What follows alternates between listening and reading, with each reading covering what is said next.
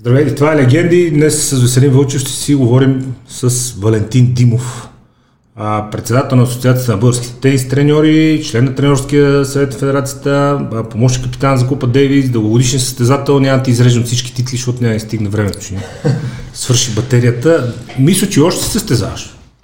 Активно не се състезавам. Активно не, ама играеш в клуб. Играе клубни мачове да в Германия и Италия все още.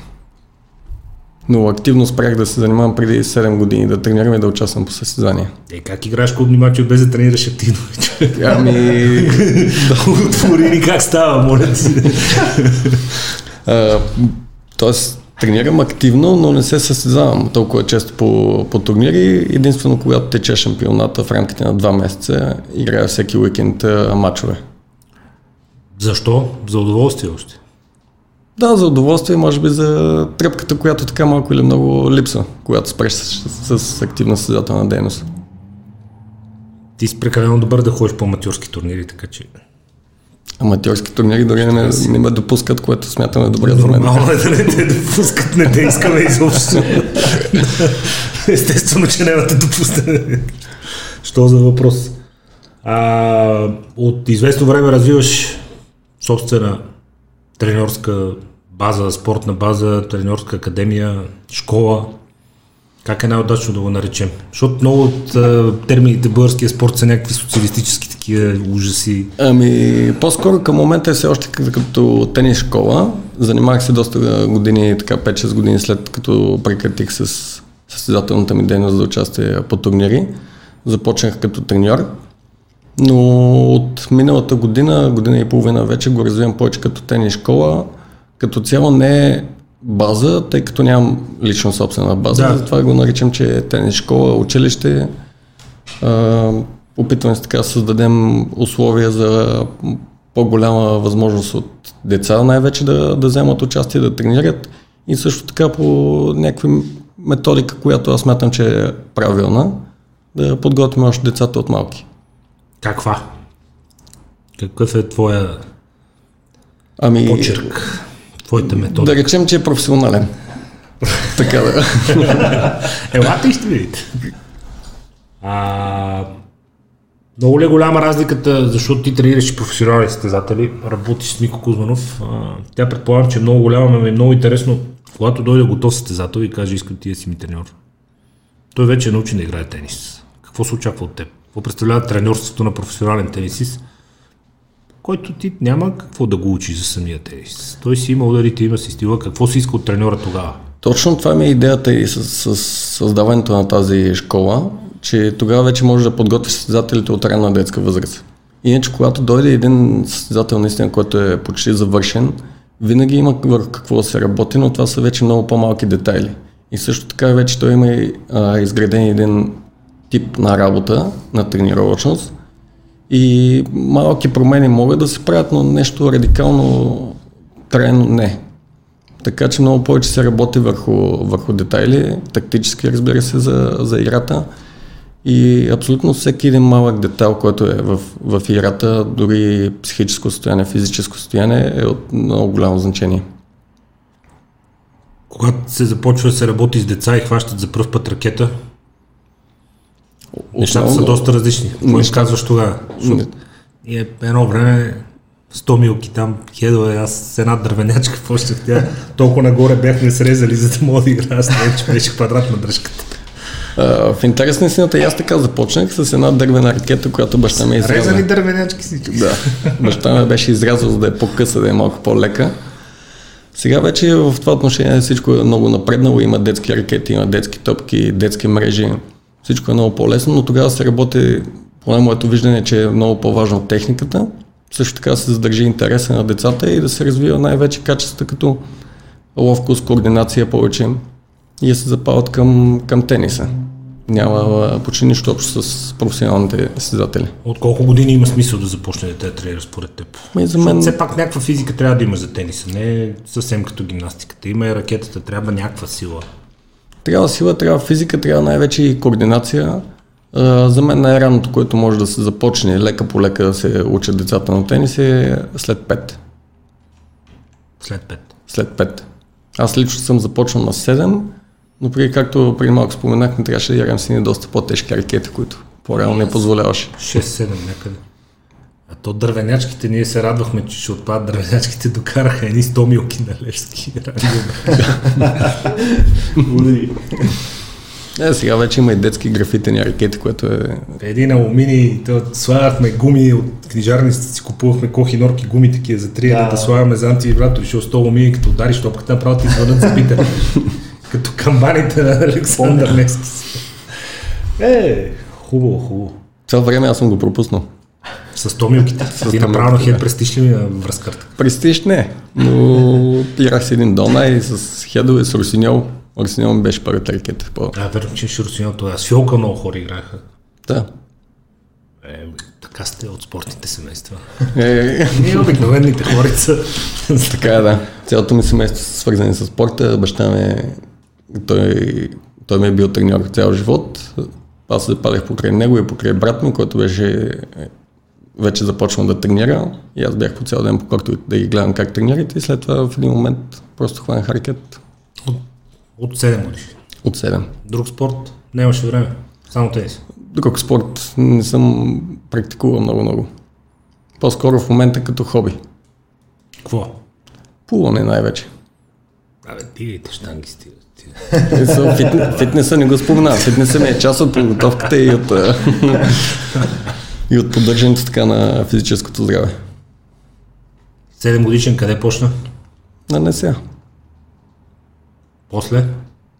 Цял живот на НСА.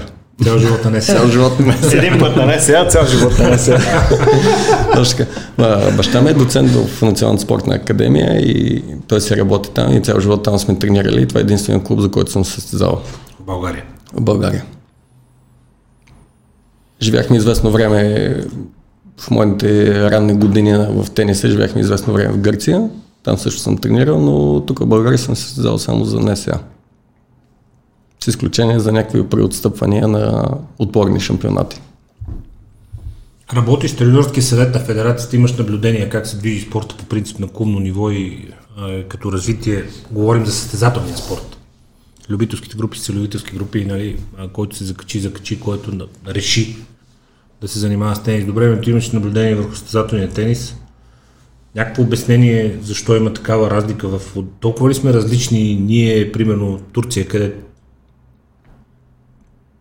почти нищо се случва с тениса, Гърция, един циципас добре и виж какво става в Сърбия. Топ 100 Сърбите малко или много, те като нация са много, много спортна. И също така последните години и самата политика им е много, много добре насочена към, към тениса. Помагат много на състезатели, доколкото могат. Новак Джокович също, доколкото знам, помага. Много той тегли, той плаща лагери, подготовки и влачи ги с него. Точно така, подсигурява и неговия треньор по кондиционна подготовка да е 6 седмици в годината на разположение на, на Федерацията на, на Сърбия, да проведе лагери, обучение на треньори и така нататък, което също е една доста сериозна помощ. Тук ти сам се оправяш? Тук сме сформирали един екип. Работа, разбира се, с брат ми Димитър Дима, с баща ми. Габриел Кресмирова ми помага с детски групи. Кирил Симеонов също с кондиционна подготовка най-вече на състезателите. Така че пак е нужен един екип, за да може нещата да върват както трябва. Добре, някой ще каже, клубовете си самостоятелни, успяват да се издържат от а, детски групи, от аматьори, успяват да обърнат някакво внимание и на, и на състезателите. Къде е тогава ролята на федерациите? И защо е толкова голяма разликата между отделните държави? Защото в крайна сметка всичко се свежда до микрониво, до клубовете. 6 корта тук, 6 корта там, един отгледал състезател, друг отгледал състезател, хора ще кажат, добре, какво, какво се чака от федерацията, какво се чака от държавата? Ами, федерацията помага доколкото е възможно на, на всички клубове, но също това нещо... В организацията на състезанието основно. В организация на състезание също така е в финансиране. Но това вече се зависи от самия бюджет на, на всяка държава, насочен към, към федерациите. Иначе клубовете, всеки клуб си е частна организация в повечето случаи и те сами решават как да се развиват. Някои развиват повече състезателни тенис, друг повече аматьорски. Хубавото е, че ти си извървял целият път, бил си състезател дълги години. Все повече се налага а, едно виждане и в западния свят, и тук, че а, тениса А, Ските, голфа са изключително сложни спортове за, грубо казано, деца без богати родители. Колкото и да помага федерацията, колкото и клуба, колкото и талантливо да е детето, на 15-16 години, като трябва да тръгне по турнири по чужбина, когато реално се правят пробивите в мъжката и женската ранглиста, цифрите стават убийствени. Това е така, да. Затова е, може би, една от причините, която при нас се образува една дупка между 15 до към 18-19 годишни, които много деца спират да играят тогава, защото наистина разходите стават много големи. Но също така, погледнато от международна гледна точка от към фирми, аз преди години, когато бях а, активен състезател още, си говорихме с представител на, на фирма, бранд за дрехи, който каза, че няма интерес към България, независимо кой колко добре играе, тъй като ние сме много малък пазар. Малък пазар. Така че това е много трудно и за привличане на международни спонсори и наистина е трудно за деца, които нямат финансова възможност, финансов гръб от страна най-вече на родителите да, да продължат професионалното си развитие. Трябва да е някакъв супер талант, да го вземат от рано навън, някой да го вземе под крилото си. Да, но трябва да е показал резултати до това време. Как и къде? Тук в България на турнири. България не, само в чужбина. Трябва почва да се излиза по вериги. Кога ти беше първият турнир в чужбина? Първият турнир в чужбина на 12 ми беше първото пътуване, когато заминах сам на, на турнир в чужбина. Къде? А то ви всичко се помни от. Франция. Аз за първ път, като играх на септември, че се едно беше преди две минути. Виж, защото ти тренираме лески, тренираме лески, после отиваш на друга база турнир, правиш. е, така си виж. Аз го помня се едно преди две минути беше. На мен първият ми официален матч на, на турнир беше срещу моя брат. Така че това няма как да го забравя. Голям бой ядох. Е, И така, но а пътуването къде? пътуването беше във Франция, в Париж. Е, е, това за тогава си голяма работа. Да. И там какво? Там също ядох бой. Накратко. Да, бях участвал за, за по-големите, бях на 12, участвах до 14 и така. Е, те при децата две години разликата е една 5 една 9. Много е голяма разлика тогава, да. Но благодарение така на, на баща ми съм пътувал много, много в чужбина, доколко сме имали възможност и резултатите, които трябва да покажеш, трябва да са в чужбина. Но разбира се, за да пък да излезеш в чужбина, да играеш на международната сцена, трябва да се покажа добри резултати на българското ниво. То мой модела на развитие в тениса, като че ли тук така по-успешните тенисисти, май това го забелязвам вече, примерно и Григор, както казваш, ти с баща си, и той с баща си в чужбина. Ама не, то семейството, ако не е Да, за тебе, много трудно, не, може, трудно. няма клуба пари, ти, какво да те, те талантливо детето, какво клуба, откъде? Ами това е едно и също така, че когато а, си родител на, на състезател, имаш пълно наблюдение 24 часа. Пиронкова, се Малеви, случва. Всички. който е мине ли семейството до тебе, не може бе, човек, не става. Така е, да. И другото, което е, че много често са родителите и треньори. Ако си забелязал също така, като се замислиш. Това не е лошо, когато родителя наистина е треньор. Мисля, когато е професионален треньор, няма лошо да е треньор, въпреки че е много трудна, труден баланс между това къде е треньор и къде е баща. Да. Но по-лошото за мен е, че някои родители, които нямат нищо общо с тениса, започнаха да се правят на треньори. Което това си мисля за мен, че не е. Свръхамбициозни родители по детски турнири е убийствена гледка. Това, е, това мога да откаже от спорта.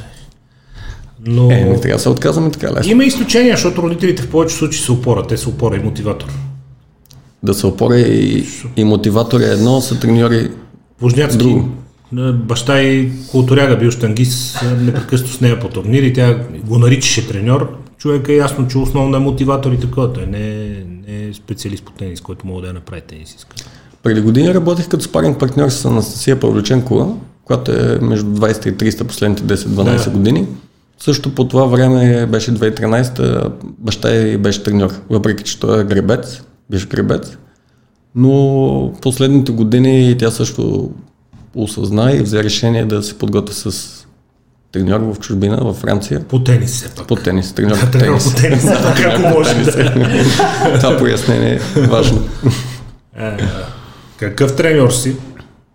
Изискващ, каращ се, усмихнат, намръщен. Изискващ. Старая се да имам, така да съм по- позитивно настроен през цялото време. но не всеки път успявам. То не. Работи се лесно и, и мога да кажа, че съм много спокоен, когато имам професионалист на среща си, който виждам едно дете или голям състезател, който се опитва и дава всичко от себе си. На момента, дори да не му се получава, няма никакъв проблем с това нещо. Когато обаче на среща не се раздават и не влагат на 100%, тогава става малко по-лошо. Малко. Малко да речем, че го използваме за благозвучие. А като говорим за треньори, тъй като има някакви така различни тенденции в а, тениса в момента. Примерно Джокович наскоро си беше а, а, взел треньор, който е такъв като по-скоро душевен гуру. значи, а, а, също така Това някой... не, е- гурото си беше гуру, то не е треньор. Така да е, ама Гурото си е гуру. отделно, примерно, доста тенисисти забелязвам, че имат кондиционни треньори преди тенис треньори. По-скоро не толкова залагат на тениса, тъй като, както Жоро каза, те си го знаят до някъде, да кажем. Въпросът е, че някои залагат на чисто тенис треньори, други залагат на кондиционни треньори. Кое е според теб по... Според мен се допълват и те не се изключват нещата. Те не се изключват взаимно. А, въпросът е обаче е много труден, колкото и банално звучи живота на професионалния спортист като цяло. Mm. На тенисистите може би е по-труден от някои спортове, в смисъл по- по-различна трудност е. Това е, че те пътуват целогодишно, много малко време прекарат в домовете си и трябва да са обредени с хора, с които се чувс- чувстват добре. А, на топ нивото не мисля, че има някой, който е без тенис треньор. Разбира се, има кондиционен, с който се допълват, но също пък а, не всички треньори успяват да пътуват да покрият цялото пътуване целогодишно, примерно 34 седмици в, седмицата, в годината. Така че някои а, турнири ги използват с кондиционните си треньори, когато тенис треньора няма възможност да пътува с тях. Но пък това, че те си знаят тениса на цяло, това не означава, че те могат да се справят без треньор mm-hmm. по най-добрия начин. Всеки турнир си има всяка настилка, всеки следващ съперник, тренировката преди матча, тактическа подготовка, елементи, чистене. Трябва да си фини настройки. Точно така, трябва и анализ на, на изграния матч. Защото не всеки състезател успява да направи смисъл. Само анализа е едно, анализа от страничен човек, външен, който е гледал матча от, от страни, е съвсем друг. Но той следва матча. Проблема на тенисистите е, че на корта са сами. На корта са сами, да. Затова пък, когато трупат опит, успяват да се справят по-добре. Имаш ли самочувствието, че си успявал сам да си а, променяш настройките и да си правиш анализ вътре докато си на корта, защото адреналин е много висок. Сърцето бие очистено, човек се мъчи да събере някакви физически сили да довърши матча, а това да си анализираш играта вътре докато си на корта и да правиш тактически промени, въпреки че ти беше так, так, беше. Не, точно така, бях. Е, да, извинявай, няма проблем. Очевидно мислещ играч. Не, има нали, по-бласкачи, и по-мислещи по корта, ти си от тия мислещите.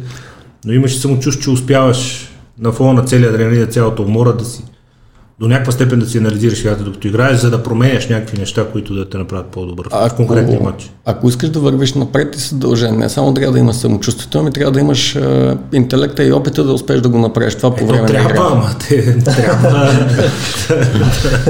Интересното е, че започнах да го правя много по-добре това нещо и да мисля доста повече от момента, в който спрях да се състезавам активно. До тогава също съм го правил, но не в такава степен, колкото сега. Просто сега доста повече ми се налага да наблягам на тактика, колкото на физически качества. Ето, помага и тренерството, то погледа към играта се променя. Когато Точно се да. занимаваш с състезатели и когато анализираш чужди мачове, то помага и тренерството много. Помага много, да. Специално за Какво представлява типичната детска тренировка? Типичната детска тренировка зависи за колко големи деца. Много голяма Представлява- разлика в различните години. Нали? В Много различните се години. променят. Да, така е. Идва за първ път на корта и При малките деца задължително трябва да се включват игри, които обаче са насочени към тениса, към тенис придвижването, към координацията, аркета с да топка. направи тренировката интересна.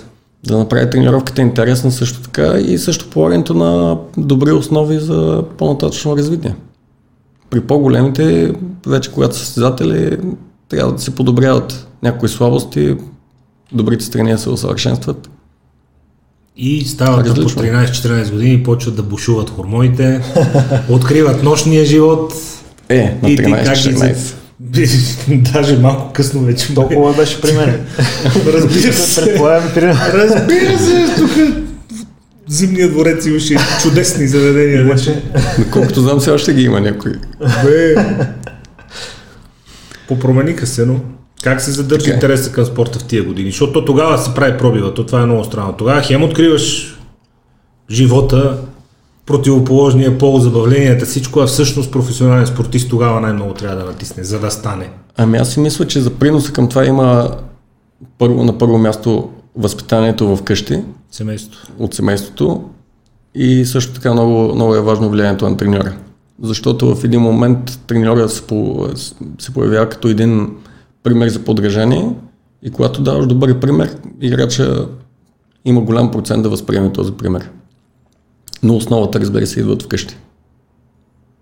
Тоест, ако успял да разбере до 14-15, че дискотеките и нощния живот няма къде да избягат, те си ги има и в момента е по-добре да наблегне на нещо друго, на учение, на спорт.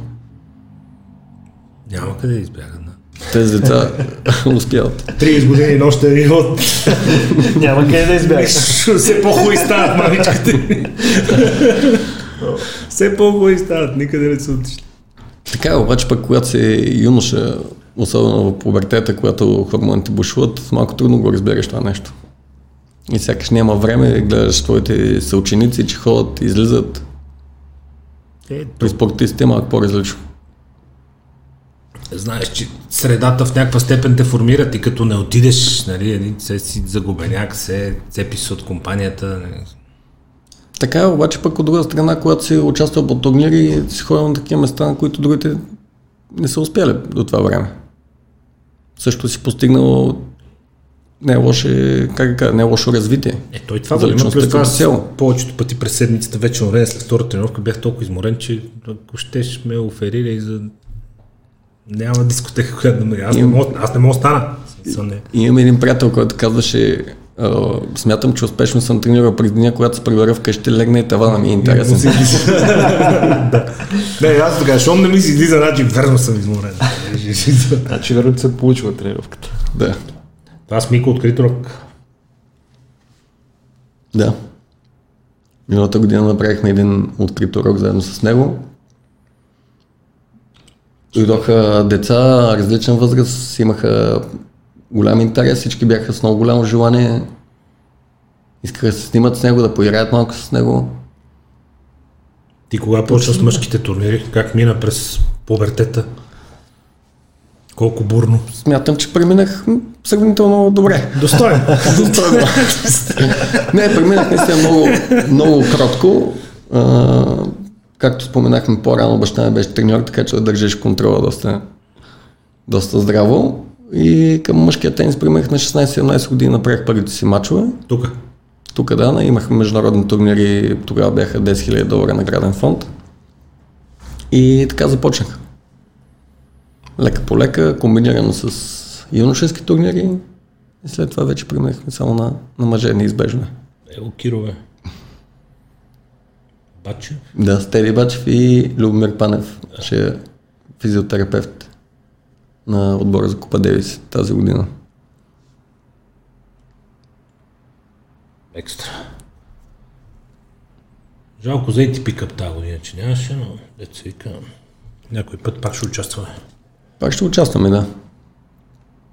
Има ли бъдеще Купа Девис? Много хора се притесниха след първото издание на ATP Cup, особено като видяха отзвука и тук в България. И казаха, гледай какво става, ATP ще изтегли всичко.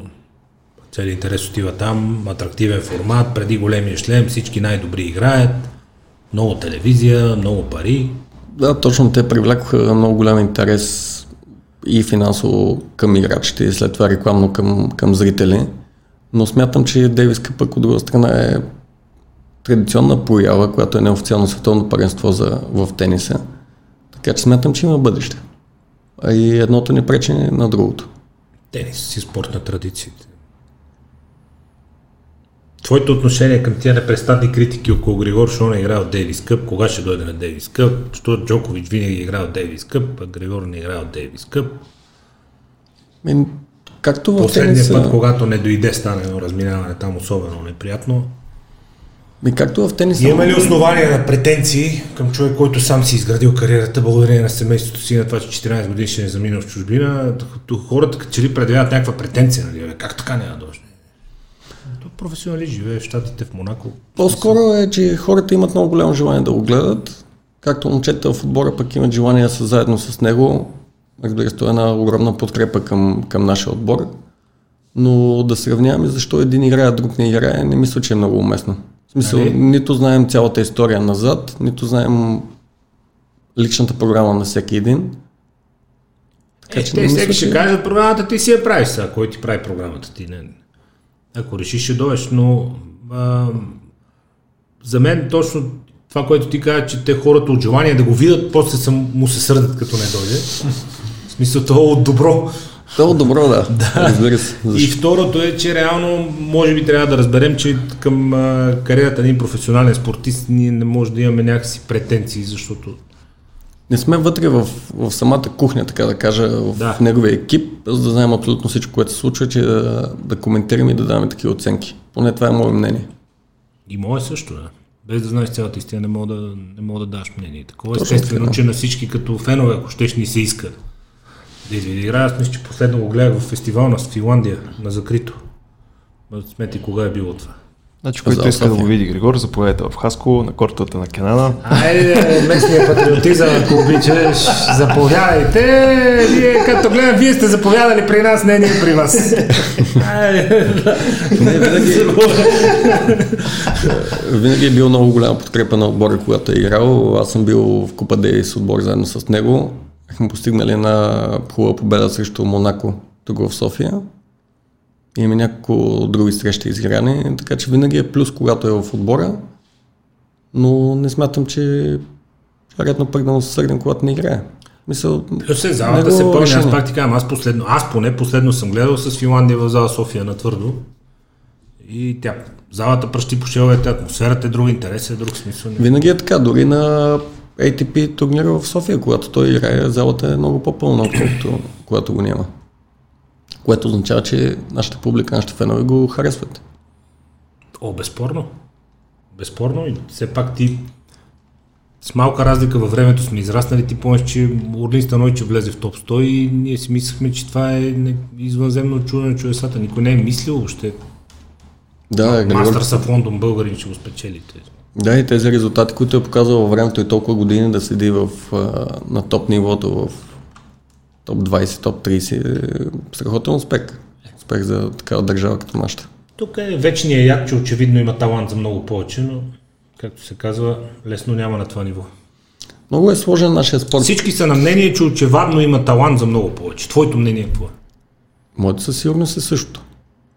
Всички казват, че таланта му превъзхожда успехите. В смисъл, много по- по-голям талант има, може много повече.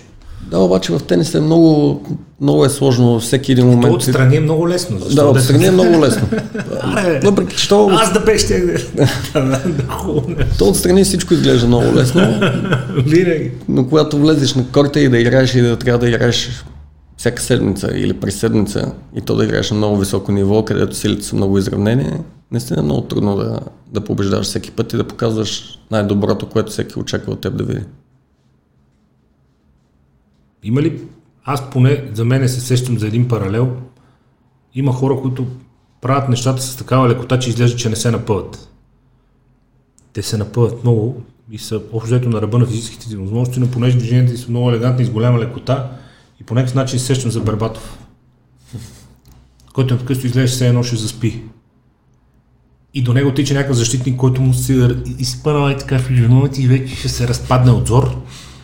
И те тичат с една и съща скорост, а Барбатов излезе се едно ще заспи. Просто лекотата и финеса и, елегант, и елегантността и за него също имаше мнение, че уникален талант, ама ако бачкаше по-здраво, а на него това му е стила.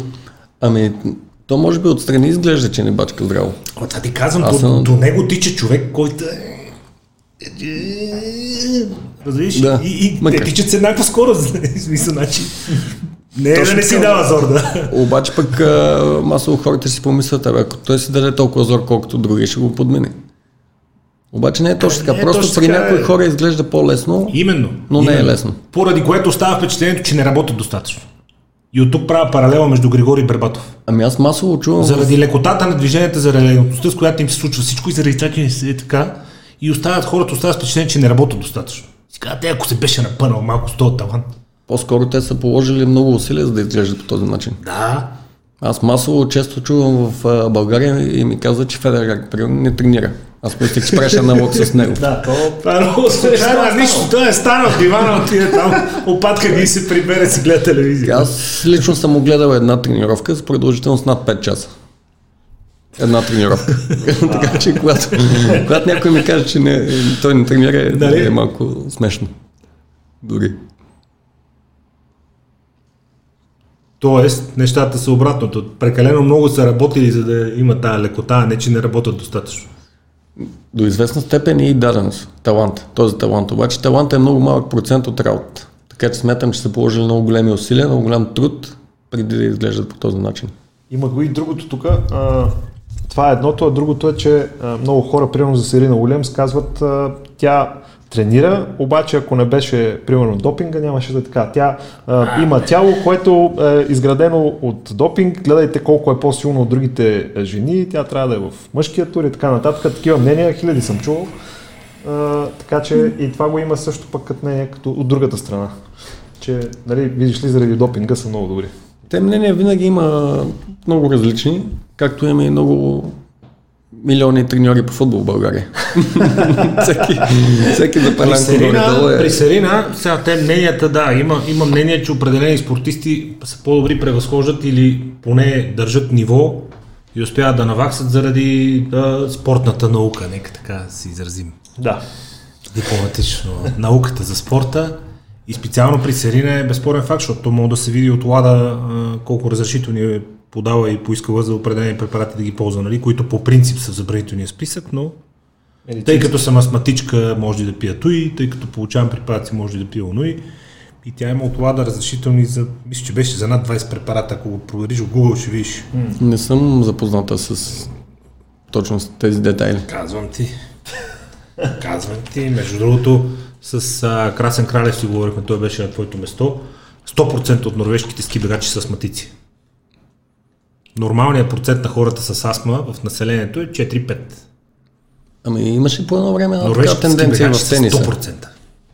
И Но, не знам, може би е останало като вратичка. Казват, че с а, м, насищането на графика с турнири и с това, че непрекъснато се играе и така нататък, а, спортната наука започва да става изключително важна, за да може да се държи високото ниво на най-големите. Това е така. Ти и- успявал ли си едно време и как си успявал без да бъде толкова напреднало, защото преди 15-20 години нямахме тия знания. Препарати, възстановяване, нямаше криосауни, нямаше ледени вани, нали? Така, Нещата непрекъснато еволюират. Ти как успяваше да възстановиш при този режим, който на моменти е убийствен? Мога да кажа, че най- най-базово така съм възстановявал, че с някакви хранителни добавки, с а, възстановителни процедури, спа центрове, а, масажи, разбира се, по- по-често.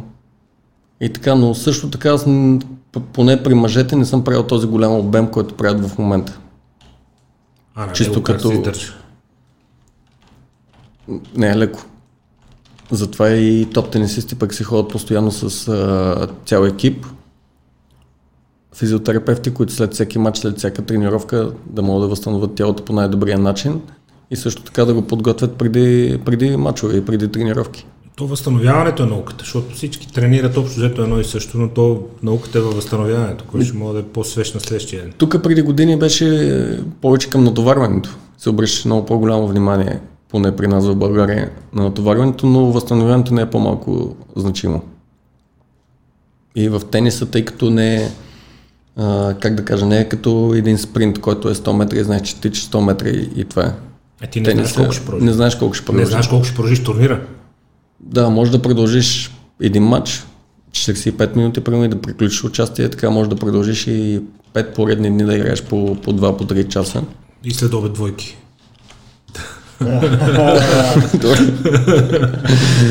Това беше класическа схема от а, преди години. Нали? Да. Сега затова е доста често играчите, най-добрите играчи по единично не играят на двойки, тъй като натоварването наистина е много. И когато се разпредели в годината, наистина, когато правиш 25-6 турнира, средно ако правиш по 3 по 4 мача, някои от по-добрите правят по 5 стандартно, стават наистина много, много мачове, много натоварване. Това ли са и на... Това са нещата за сега, които ми показаха. Еми, какво да ти кажа, добре.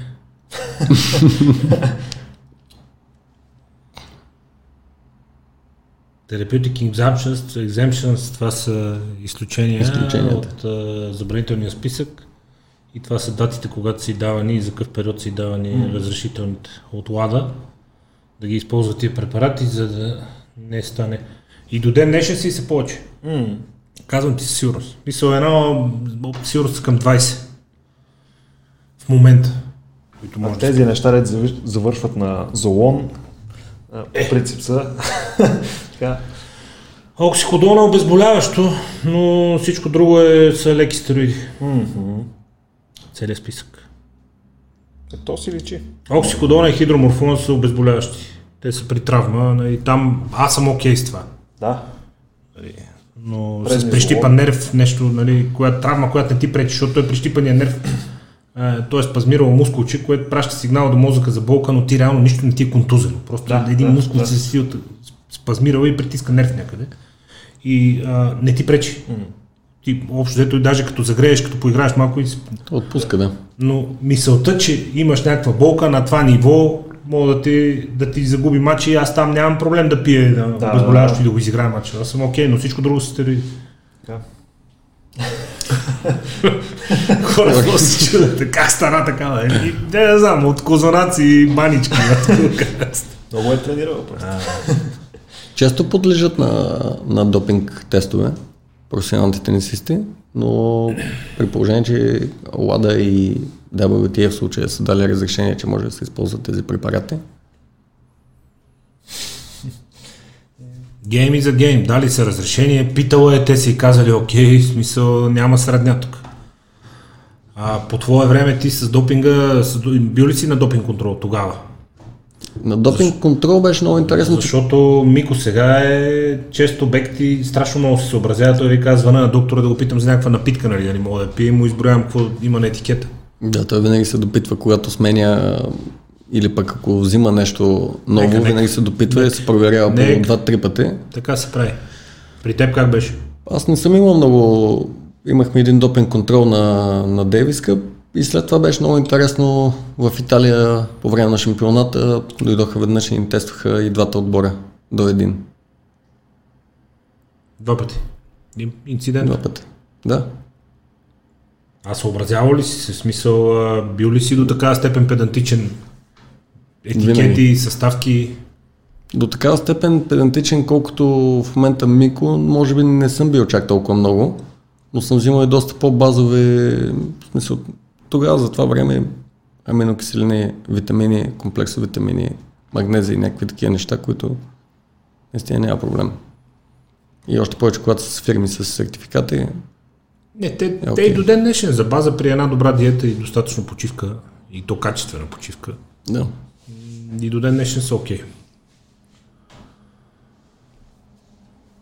Колко рано децата започват да, да, да имат нужда от допълнителни физически и кондиционни тренировки, когато започнат състезателната си дейност, тъй като а, знаеш, винаги е вървяло, че за тениса специално, че е техничен спорт, че трябва да си много а, лек, много естествени движения, че штангите пречи, че фитнеса пречи, нещо, което е тежко ще ротира, защото те пред тези, този тип натоварвания дават а, възможност за дълга кариера и за предпазват от травми. Но Точно така, последните години се вижда, че все по-дълга става кариерата на професионалния спортист, на тенисист Защо също. ли? Защото влезнаха в залите. Да, и също а, фитнеса няма как да пречи, ако е построена правилна подготовката, няма как да пречи на, на състезателя да, да практикува тенис. Тъй като знаем една добра тонизация на мускулите, добре изградена мускулатура, тя предпазва. Предпазва стави, предпазва от контузии. Но когато се занимават децата с професионално още от, от малки, е нужда кондиционната подготовка да е, може би, още съвсем в началото. Още от начало. Още от началото. Като за да имат една добра база, разбира се, не е с някакви супер големи натоварвания, но за една добра база за развитие на, на качествата, тъй като някои качества се развият по-рано в чисто физиологичен аспект. Така че е добре кондиционната подготовка да е от рано, от 8-9 годишни. Няма никакъв проблем да започваш с- от тогава. Моля? Няма никакъв проблем да започваш от Няма никакъв проблем, разбира се, не говорим за фитнес и блъскания тежести. Сега... да не се обиждаме. Не, не се обиждаме, просто тук е, говорим за 8-9 годишни. Това е ясно, че няма да прави мъртва тяга с 200 кг, нали? като- Или пък клек. Е, то не пречи. Между другото, една от големите глупости едно време беше не тренираш штанги, ще останеш нисък. Да, това беше някакво такова, като народна мъдрост. Е, Ти като ги видиш в, в NBA? Пън как па един не остана нисък? Да. Та е, както и да е. Но пак зависи от каква възраст. Да, зависи от каква възраст и какъв тип натоварвания. Да, защото тогава масово се гледаш пък при нас а, штангистите, че вървяха така малко по-низки, може би, от останалите спортисти. Просто такива... Това е селекция на избираха, да, това е треньорите. селекция. Това е селекция на треньора. Той гледа костна структура и то си се. има наука и те си избират такива деца, а не че като дигаш штанги ще останеш нисък. По принцип, при штангите и при силовия трибой, всички силови спортове, по-малките движения носят по-големи килограми. Така е, да. По-малката на, амплитуда за- е. на тебе съм ти казвал, аз да, след тениса, като, значи, моята история с тениса, че на 13-14 години, като бях, Краси Янков, той почина преди една-две години, замина за щатите. И ние останахме на Левски някаква група деца, дето не, не се знаеше точно при кой треньор сме и се почна. Но, да, ходете там, цъкайте си нещо и леко временно така позагубих интерес. И ходих да играя баскетбол и той на локомотив треньора по штанги ме гонеше по коридора да ме кандардисва да зареже този баскетбол хо штанги. Аз не съм бил нито нисък, нито нищо. Точно ще да питам дали си бил нисък. Не, той, той нещо прави. Охо, ти си за пример, викам, защо? Ами, защото структурата, нещо, краката и това, това, вика, тебе те правя за две години световен шампион олимпийски. Викам, «Ами, А що спря с тенис? не, благодаря. М? Защо спря с тенис? По-рано се Е, заговорихме, това. че децата спират точно на тази възраст. Останахме без треньор. Останахме без треньор и ние бяхме много привързани към Краси тогава и бяхме една група с Дучо, с Марио, с Митко Киляшки, после той е малко по-малко от нас. И бяхме една група и си тренирахме с Краси Янков. И на, на Левски треньорите всеки си имаше група деца, които си тренираха, негови си. И ние в един момент като някакви сирачета такива.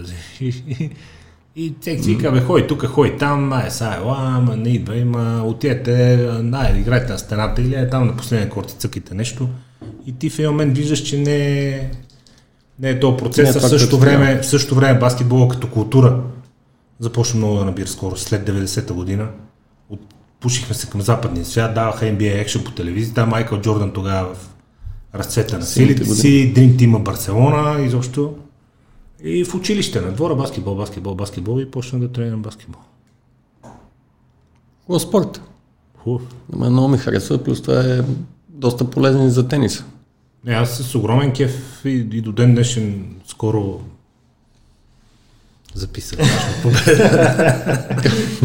Един се беше объркал наш познат общ. Така едно момче с лекоатлетически профил се беше объркал, че може да играе баскетбол и се наложи да... Мисля, че се сещам за кой става въпрос. Наложи се да се сблъска с реалността. Тежка загуба. Хем му казах, викаме по-спокойно. Не, аз... Няма да казвам какъв беше баса, защото ще му нанесе е, тежки финансови загуби и много ще липсва на аудиторията си. нали, но се вика, всеки според силите. Не ме извикахте да присъствам на този бас. Това си е личен. Следващия път. Следващия път. Добре. Го играем с 10 аванс. А... Много хора казват, че е изключително трудно някога да се създаде пак състезател от ранга на Григор от тук. Защото все повече и все повече развитите економики, развитите федерации, развитите клубове на Запад Създават, създават тенисисти, все по-скъпо става.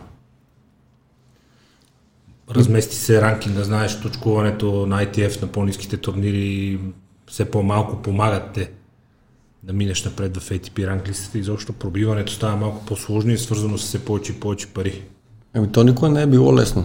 Нито по времето на Григор, когато той е бил юноша, е било по-лесно, нито в момента наистина може би става по-трудно, тъй като наистина разходите по подготовка, по участие на турнири се дигат постоянно. А, и... а първите турнири, първите нива турнири вече не ти носят толкова много точки. Ами хубаво обаче от друга страна, че преди няколко години промениха наградните фондове на по-низкото ниво на турнири, ги вдигнаха малко. Но това не означава, че състезателите, които участват, успяват да си покрият разходите. Най-малкото. Да не говорим за някаква печалба, да не говорим за финансиране на своята подготовка. Така че със сигурност не е лесно. Това по-рано, което си казахме, че трябва да имат стабилен греб. Също така обаче да, да го желаят много и наистина да, да осъзнават още от ранна възраст какво, какво ще им коства това нещо и колко трябва да бъдат отдадени, за да станат най-добрите. Това е във всяка една област. Ако не си отдаден на 100%, няма да бъдеш най-добрия. Това е парадокса с елитния спорт, че ние казваме, вижте, създадеме, не създадеме супер мега топ тениси. Важното е да се пълнат кортовете, децата да тренират, спорта да е популярен, да върви напред. Това, което правите и през тренерски съвет, през федерацията, през всички програми нали, за детски турнири, за детски тренировки и така нататък. От друга страна обаче, когато има такъв човек, той пълни клубовете с желаящи да тренират. От друга страна обаче, ако няма такава масовост, няма как да има по-голям подбор. Подбора да е по-добър. Тогава вече изборът ще бъде много по-съкратен. И те хора като Григор се дават с масовостта. Успешни състезатели. Те увличат след себе си децата и родителите. Така е, да Мотивират сигурност. родителите да насочат децата си към този спорт. Нещо, което, както стана дума за тенис, е изключително важно. Така е, то за всички спортове така. Когато има някой добре изявен... За всички спортове така. Не, когато някой е изявен добре да, в да. своята област, привлича интерес на там.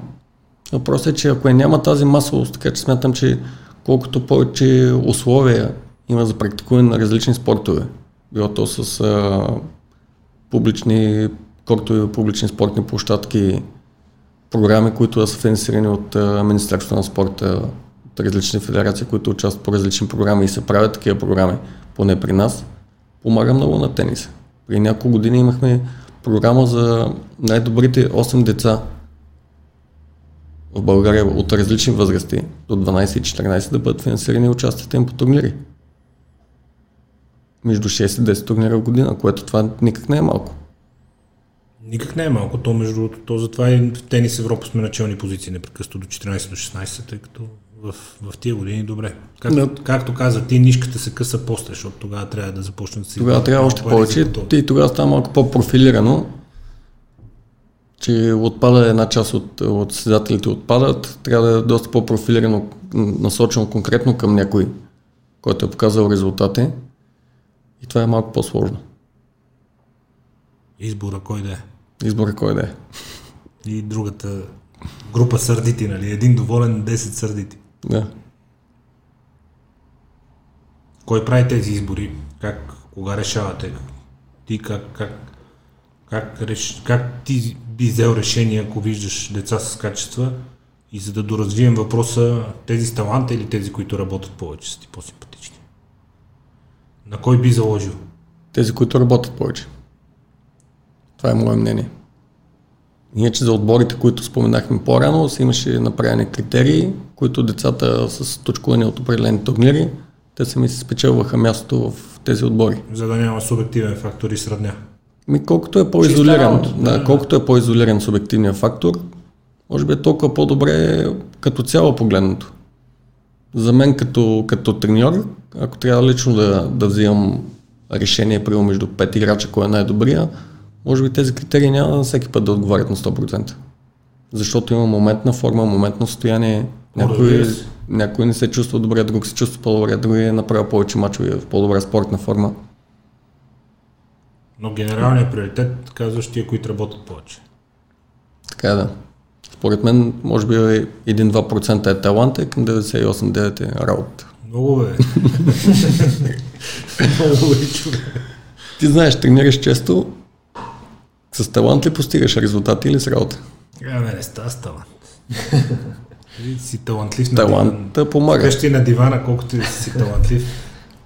По-здрав, по-бърз няма да станеш. Да, това е като вид с непризнати гении. Нали? гений си, ама никой не ти го признава.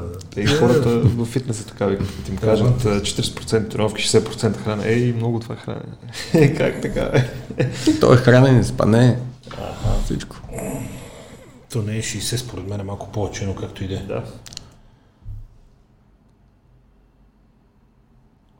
Къде за теб а, би трябвало да е фокуса в следващите години в развитието на тенис и изобщо като спорт в България? В масовостта, от която да имате възможност повече да подбирате и да, да е по-голям шанса да се появят големи таланти. А там ли трябва да е фокус? Това е едното. Също така, ако гледаме турнирите, които са до 10 до 12, има немалка масовост. Но след това смятам, че фокус трябва да е по какъв начин най-добрия, който може да се помага на деца между 14-15 години до към 18-19, а и след това. Защото прехода между юношески тенис към мъже или обратно девойки към жени е много труден и е сложен и той не става в рамките на 5-6 месеца. Той става в рамките на няколко години. Така че там също им е необходима помощ. Така че фокуса смятам, че е точно как и по какъв начин да се помага да е Добри, оптимално. добрите ни юноши да станат добри състезатели при мъже и жени. Да, и да не се ги губим. Защото да, то при- може би там най-много трябва да натисне федерацията. Ти си прав. Как То сме не, с не е само федерация, това Как е сме с държавна базите, политика. Ема тя държавната политика през финансирането на федерацията. Ние сме наследили от комунизма тази форма на, на, на организация на спорта, нали? Държавата, министерството, пък бюджети, пък на отделните федерации. пък. Това е така, но пък няма да е лошо да има облегчение за фирми, за личности, които искат да спонсорират спорта или даден талант, да имат облегчение. Това данъчното облегчение за спорта е голяма тема. Страха от злоупотреби е на държавата. Знаеш, че Така е, да. също основателен, че ще дойде някой при тебе и ще каже да пуснем ни документи, си ти дарил 100 хиляди, тук да не платим ни данъци, въобще то... Има го и това, но че пък смятам, Трябва че... да си го израснем като общество. Да, обаче пък смятам, че това е един от начините, което да, да има такава помощ. Имаме ли достатъчно бази? Има ли нужда от още бази? Аз мисля, че нямаме нужда от още бази. Ми- Мисля, че може би имаме нужда от една единствена истински професионална, като се каже национален тенис център, то си е национален тенис център. С качествени червени, с хубав хард, с а, център за възстановяване, с фитнес центъра, с ледените вани, с криосауните, смисъл, като се каже тенис център, да си тенис център. Според мен само това има нужда, кортове има достатъчно си мисля. Ти как мислиш? Бази, аз смятам, че има немалко бази. Друг е въпросът колко от тези бази функционират професионално и по начина, по който би трябвало да създадат един професионален състезател. Е, някой Чисто- ще каже, отколкото има нужда сам. Много от тях са средищи за аматьорски тенис, нали? Да, да си ходят любители, да си цъкат там, в което също няма абсолютно нищо Така лошо. да, но трябва да има стимул за, за треньори, за родители, за клубове да развият а, високо спортно майсторство. Също така смятам, че едно, едно от звената, където изоставаме доста, сме под тема на кондиционната подготовка в тениса. Да. Аз смятам, че изоставаме. Има отделни треньори, които са много добре и се справят добре. възстановяване. Аз това ти кажа, че според мен, като се каже национален тенис център, това трябва да е... Да. Но като цяло Да не е погледнато... лабораторията на Милан, нали? Но нещо от сорта. Ами ние имаме, не е да нямаме. Такива лаборатории имаме, имаме, може би не на такова ниво, Ебе, има. но има. Въпросът е да се използва и да е систематизирано. Не е веднъж на 3 години да се отиде и се направят едни тестове на, на 5 или 10 деца. Веднъж на 3 години. е. Другото, това което смятам, че обучение на такива кадри, които са за кондиционна подготовка, тъй като поне при нас става много физически спорта и наистина трябва да са много добре подготвени, за да успеят да се задържат и дълго в кариерата и да постигат високи, високи резултати. Трябва обучение и самоподготовка и, и как да го желаят а, тези треньори отвътре, да го желаят да се развиват как, както и за тенис треньорите, разбира се. Защото ако има някой тенис тренер, който е решил, че вече всичко знае и няма къде да се развива повече, мисля, че е приключил. Разбира се, но то най- най-важно според мен, което трябва да е ясно, че в, във всеки един спорт а, основният треньор кара влака, в смисъл, вие карате влака. Ти ако му кажеш на състезателя, започваш да работиш и за кондиция, нали, защото техника е добре и такова, но не си ми достатъчно бърз, не си ми достатъчно свеж, нали, на втори част тренировката едва ходиш, започваш да работиш с кондиционен тренер, това ще е кондиционният тренер. Това е окей, много рядко някой сам ще прояви самоинициатива допълнително да си скъса шортите един час. след Не имах предвид сам, сам треньора да желая да се обучава Вие, и да се развива. вие, вие я определяте тая, тая тема. Ние определяме и затова в момента с а, Димитър Кузман сме сформирали един екип от хора, които треньорски екип, не съм само аз треньор, там е и Войчон Стефан, и Кирил, Кирил Симеонов. С а, физиотерапевт си говорим постоянно какво му липсва, какво трябва да се наблегне. Аз Кирил ги има- виждам работят редовно, да. Да, когато, когато има тази комуникация, нещата върват. Нали? Да. Комуникация, разбиране и професионализъм от всички. Включително и от родителите на, на състезателя. Защото преди той в нашите юношески години кросове и ти тичаш в парка един час. Ти, това, тениса не е това, ти имаш резки пет крачки да В, направиш. а, в определен период не е нямаш- лошо. Е, Не, то, не, то нищо не е лошо. То никое движение не е лошо. Бе. Всяко движение е хубаво, всяко е полезно, всяко допринася, ама не, не е това Зависи. есенцията на спорта. Ти Ако- нямаш ритмично натоварване един час, ти маратонец ще ставаш. Ако не има и лош вариант на кроса. Ако го направиш предния ден преди матч и ти убие бързината, няма да е много добре. Даде, Така че в определени периоди даде. е добре. Добре, за, след зимен сън само горе-долу да влезеш кондицията и сработи тялото. Иначе оттам нататък кондиционната тренировка за тенис трябва да е съвсем различна. Според мен. Така е, да. Точно това е. скромно мнение.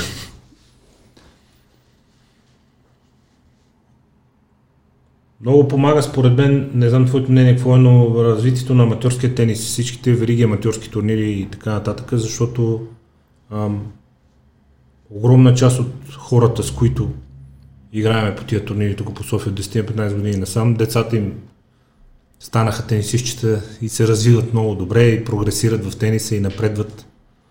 Със сигурност всяко, Разраства се като че ли цялата култура. всяко звено, което се развива покрай тениса е в плюс.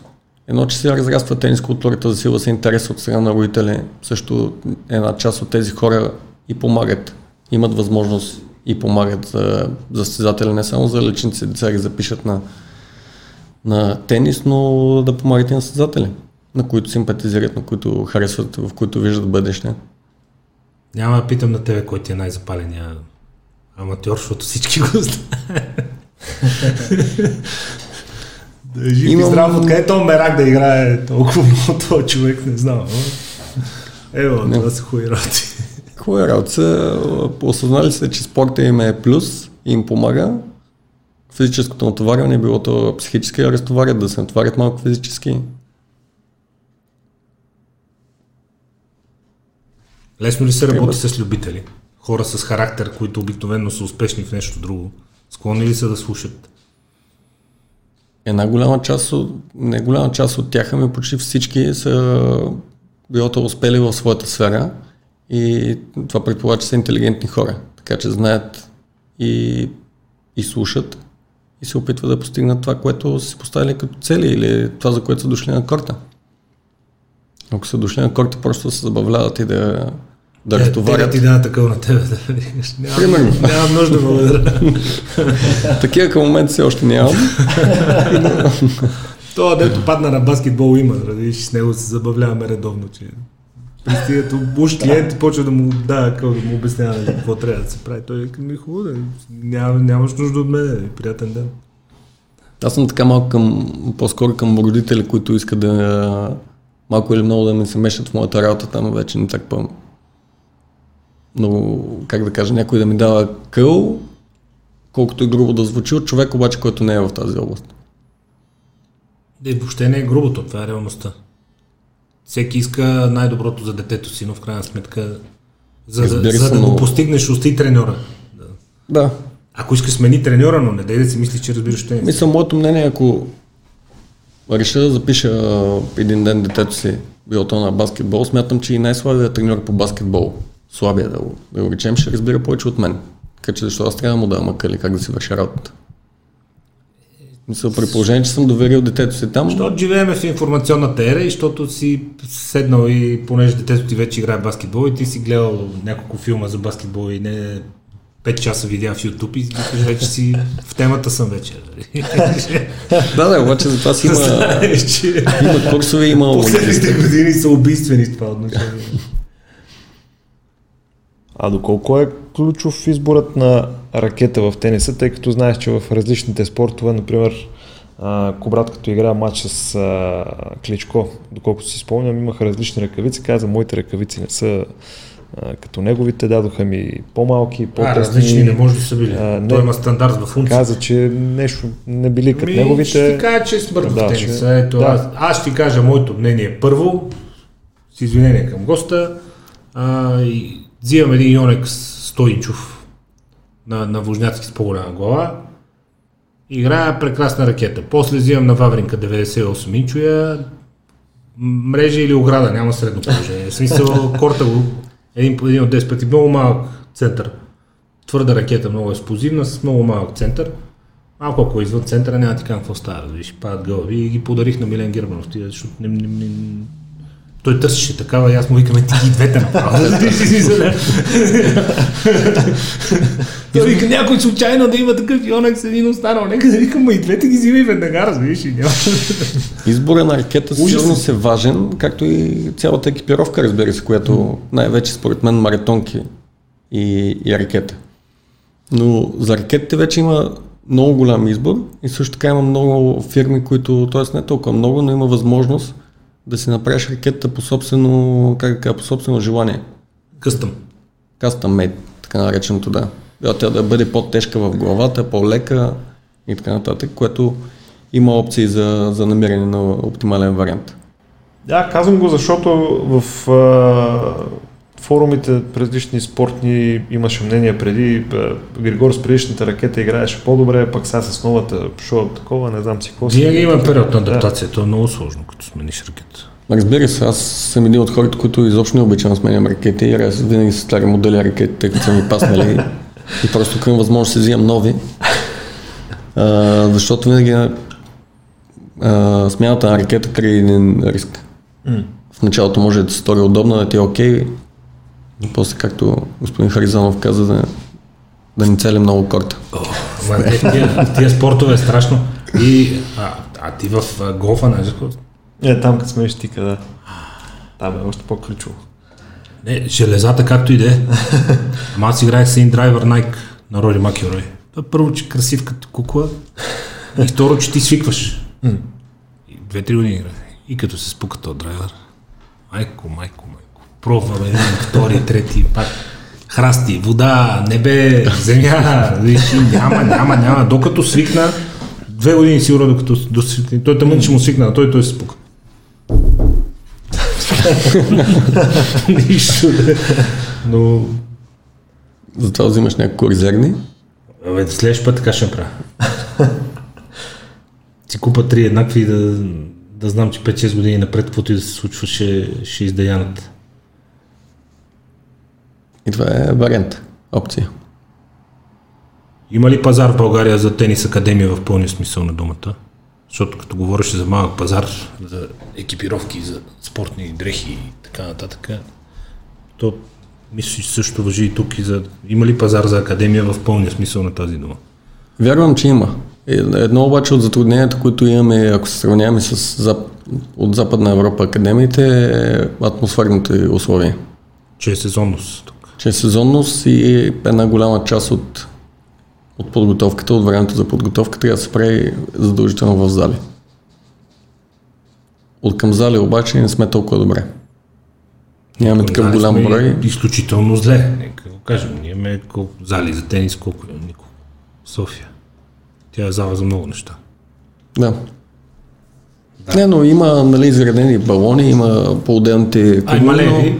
Но, не са такъв брой, какъвто са откритите кортове. Да, София, Малееви. Общо И когато на Френската ривиера са направили примерно една академия с 50 корта и имат възможност да играят цяла година навън, при Това е по-друго. 330 дни слънце, друга, Да, съвсем друг става графика. точно така, да. Но смятам, че пак имаме, имаме възможност за, за тенис академия в пълния смисъл на думата. Въпрос на време, казваш да си го организираме. Въпрос на време, на организация, да, на, на желание, на намерение на подходящи условия. А и на Милен Вравески в част училище има два закрити тенис корта. Те Катето и Гонзо там работят. На, в банки в Иваняне. И той направи закрити кортове. Това къде е? Хаско. Хаско. Три корта има закрити такива малки. В една зала. А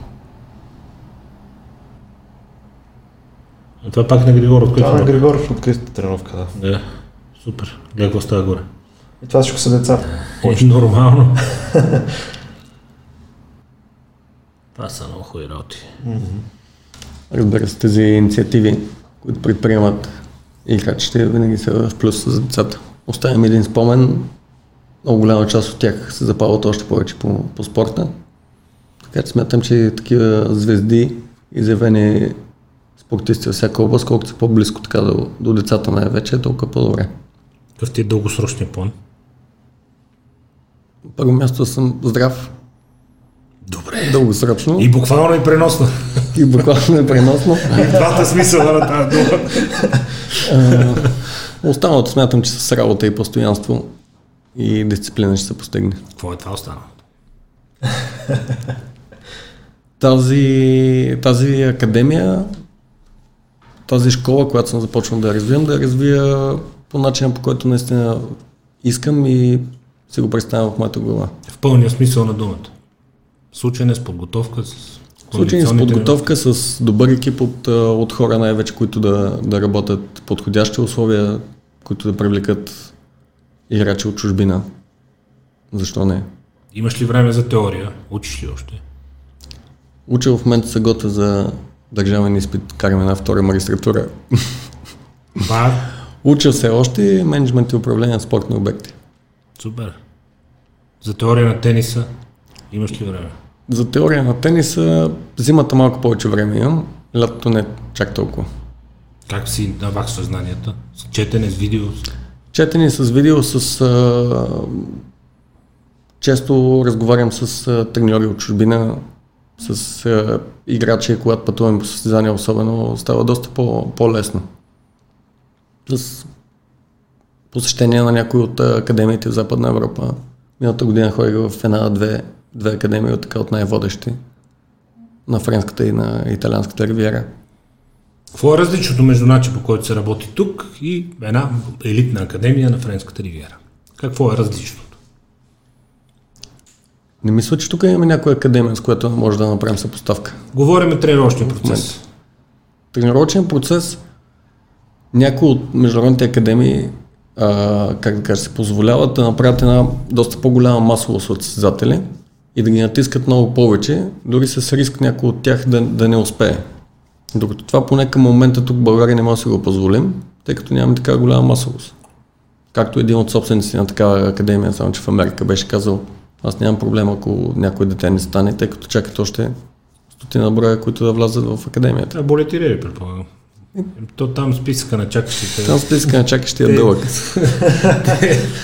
Е, чакащи за 100 деца, от които 200 русначета, разбираш? Да. Цяло развие всичките богати семейства, всичко турачи от там и чака за да се изстреля моментално. Към момент смятам, че това не може да си го позволим и не би трябвало да си го позволяваме. Да. Поне Това- това, си- значи ли, че- е мое мнение.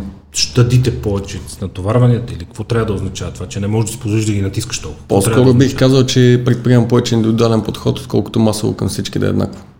Аха, в този смисъл.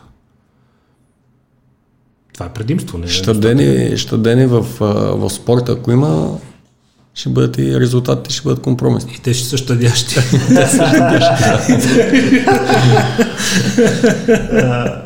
Така е. А, е, Но това, когато пък това звучи като предимство.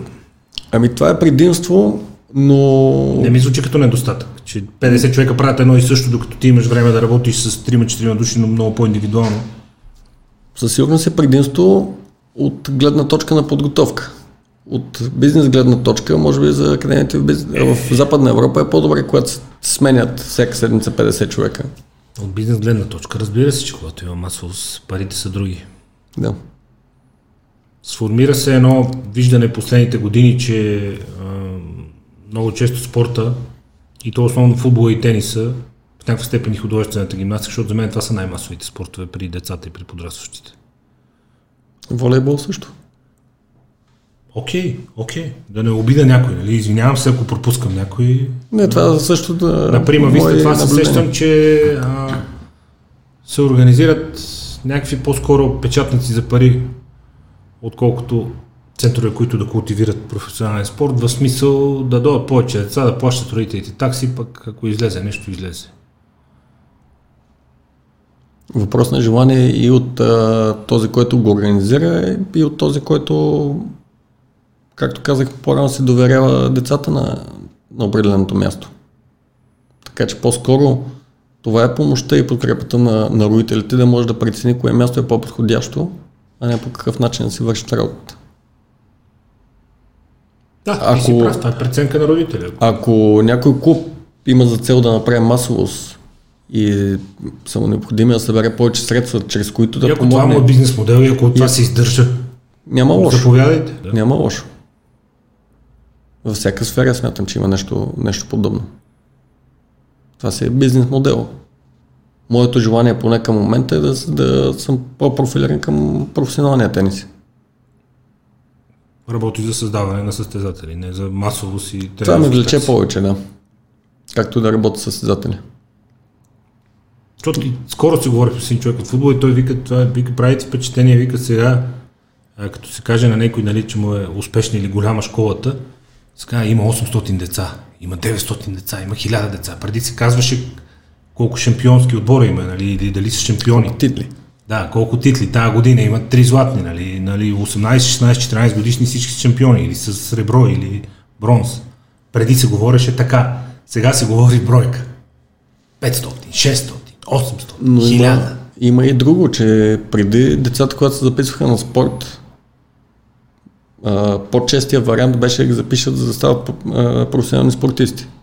В момента една голяма част от децата, които се записват, са за, как кажа, за удоволствие. За култура, за А спортна култура. се заплаща. Не, просто те самите не желаят толкова много да, да се развият в професионалния спорт. Което също няма лошо. Първо, това е второ.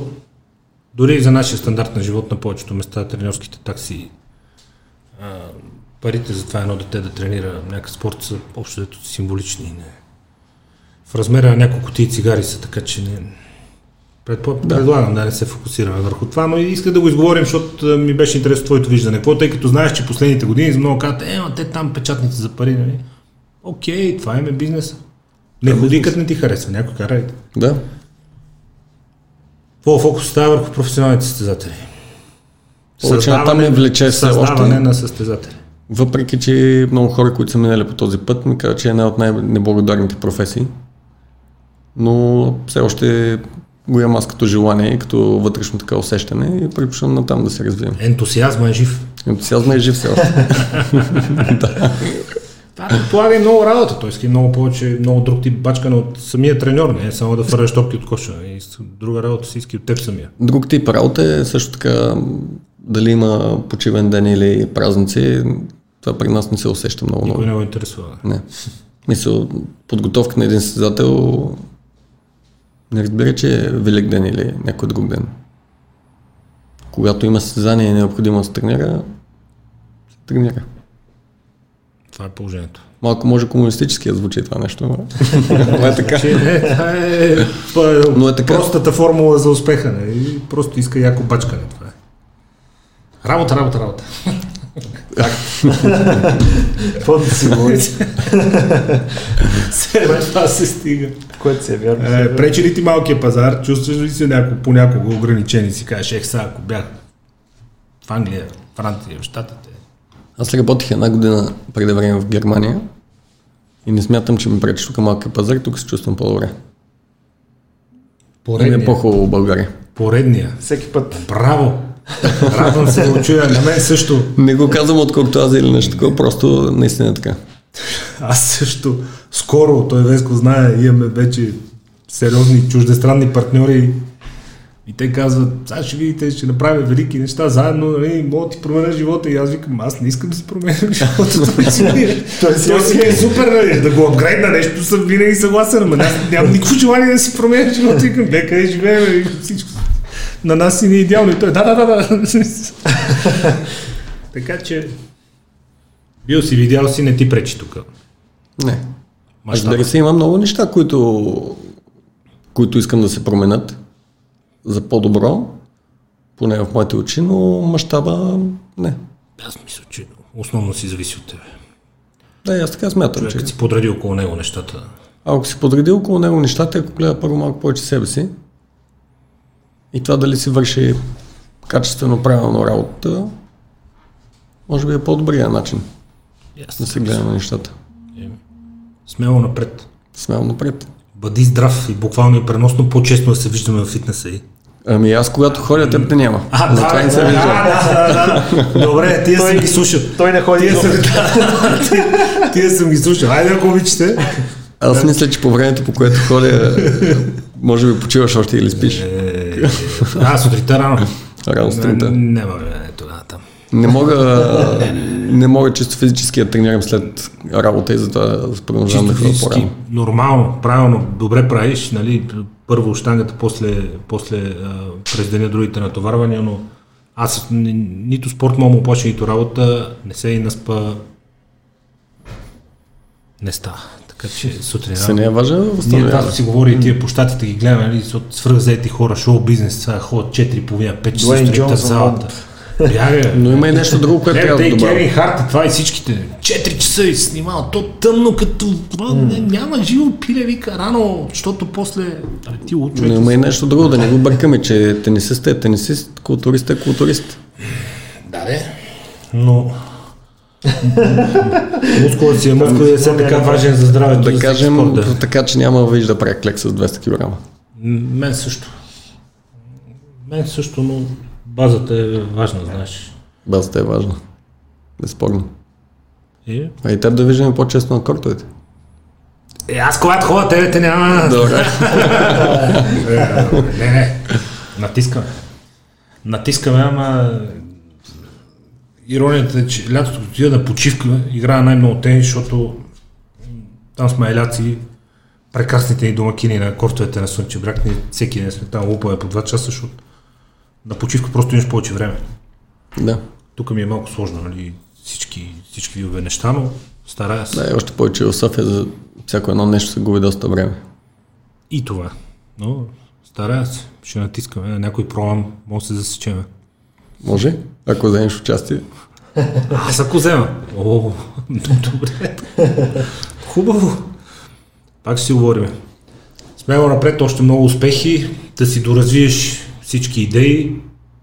Да, може. Да си здрав, да си съхраниш ентусиазма и така. Вие, уважаеми зрители, наши слушатели, ако ви интересува качествено обучение по тенис за вас, за децата ви, за аматьори, които играят и искат да научат нещо ново за играта и да минат ниво напред в знанията и уменията си по отношение на тениса, Димов тенис коучинг в НСА, в Фейсбук. Свържете се и намерете. За нас за пореден път е удоволствие да ви препоръчваме някой, който истински си разбира от занаята нещо, което сме си поставили тук за цел. Така че, Валентин Димов, дами и господа, за мен беше удоволствие и до нови срещи. За мен също ми беше много приятно. Благодаря. Чао.